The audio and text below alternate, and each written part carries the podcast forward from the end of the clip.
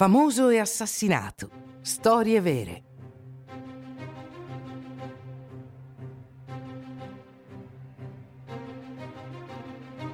L'assassinio di Enrico III, 1589.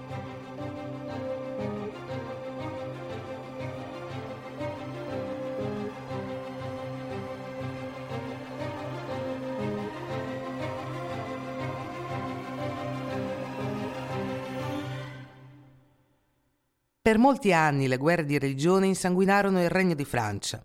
Violente e terribili hanno trasformato il paese in un campo di battaglia in nome di Dio. Due re di Francia sono stati assassinati da fanatici che credevano di avere una missione. Oggi parliamo del re Enrico III, che regnò in un'epoca estremamente travagliata. Enrico III fu l'ultimo dei Valois, la famiglia reale che governò la Francia per più di due secoli e mezzo ma come i suoi fratelli Francesco II e Carlo IX prima di lui, non aveva un figlio a cui trasmettere lo scettro e la corona. Doveva fare una scelta, designare un successore nel quadro ristretto della legge salica, una delle prime raccolte di norme giuridiche nel regno latino-germanico. Un cugino andrebbe benissimo, così nel 1584 Enrico III designa Enrico di Navarra, suo cugino e cognato, come legittimo erede. Ma Enrico di Navarra è protestante e come tale era in guerra con i cattolici.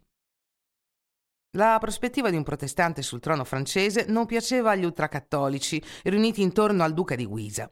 Un re protestante rischierebbe di imporre la sua religione a tutto il regno. Gli ultracattolici formano una lega cattolica molto popolare, soprattutto a Parigi. Il loro obiettivo, impedire che un eretico salga al trono di Francia. E per farlo sono pronti a tutto, anche a dare fuoco al regno. Questo fu l'inizio dell'ottava guerra di religione. Le leghe fanno apparire il re superficiale, omosessuale e preoccupato solo del destino dei suoi favoriti, detti le Mignon. Questa propaganda fu così efficace che ancora oggi è l'immagine che abbiamo del re Enrico III.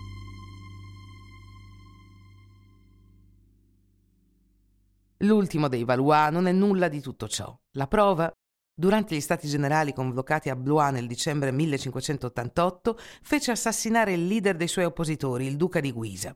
Il giorno dopo fu suo fratello, il cardinale di Lorena, a morire per ordine reale. Dopo questi due omicidi, Enrico III esclamò Ora sono re. Alla notizia di questi omicidi, la Lega interruppe ogni contatto con il re, che fu dichiarato tiranno e traditore della causa cattolica. Enrico III fu scomunicato da Papa Sisto V. I predicatori fanatici si scatenarono e invitarono il popolo a uccidere il tiranno Valois. Enrico III continua comunque la sua riconciliazione con il cugino Navarra. I due eserciti si unirono per affrontare meglio i Lingueur. Per questo motivo, il 1 agosto 1589, il re si trovava a Saint-Cloud per riprendere Parigi, allora controllata dalla Lega Cattolica. Enrico III fu avvicinato da un giovane monaco di nome Jacques Clément, che chiese udienza. Voleva fornirgli preziose informazioni militari. Il re lo riceve nella sua stanza mentre è seduto sul suo comodino.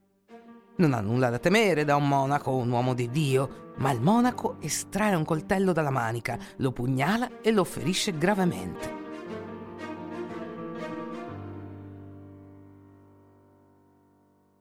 Clément fu immediatamente fatto a pezzi dalle guardie del corpo del re e defenestrato.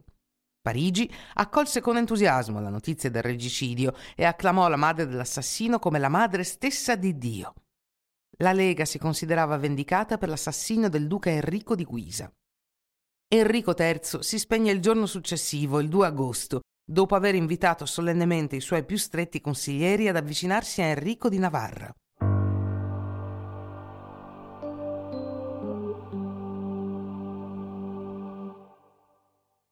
Paradossalmente, il timore di vedere un protestante salire al trono di Francia, ansia che aveva armato il braccio di Jacques Lemont, si realizzò con questo regicidio. Infatti, secondo la legge di primogenitura maschile in vigore, Enrico di Navarra, capetingio del ramo dei Borbone, salì immediatamente al trono di Francia con il nome di Enrico IV. Il re è morto, lunga vita al re.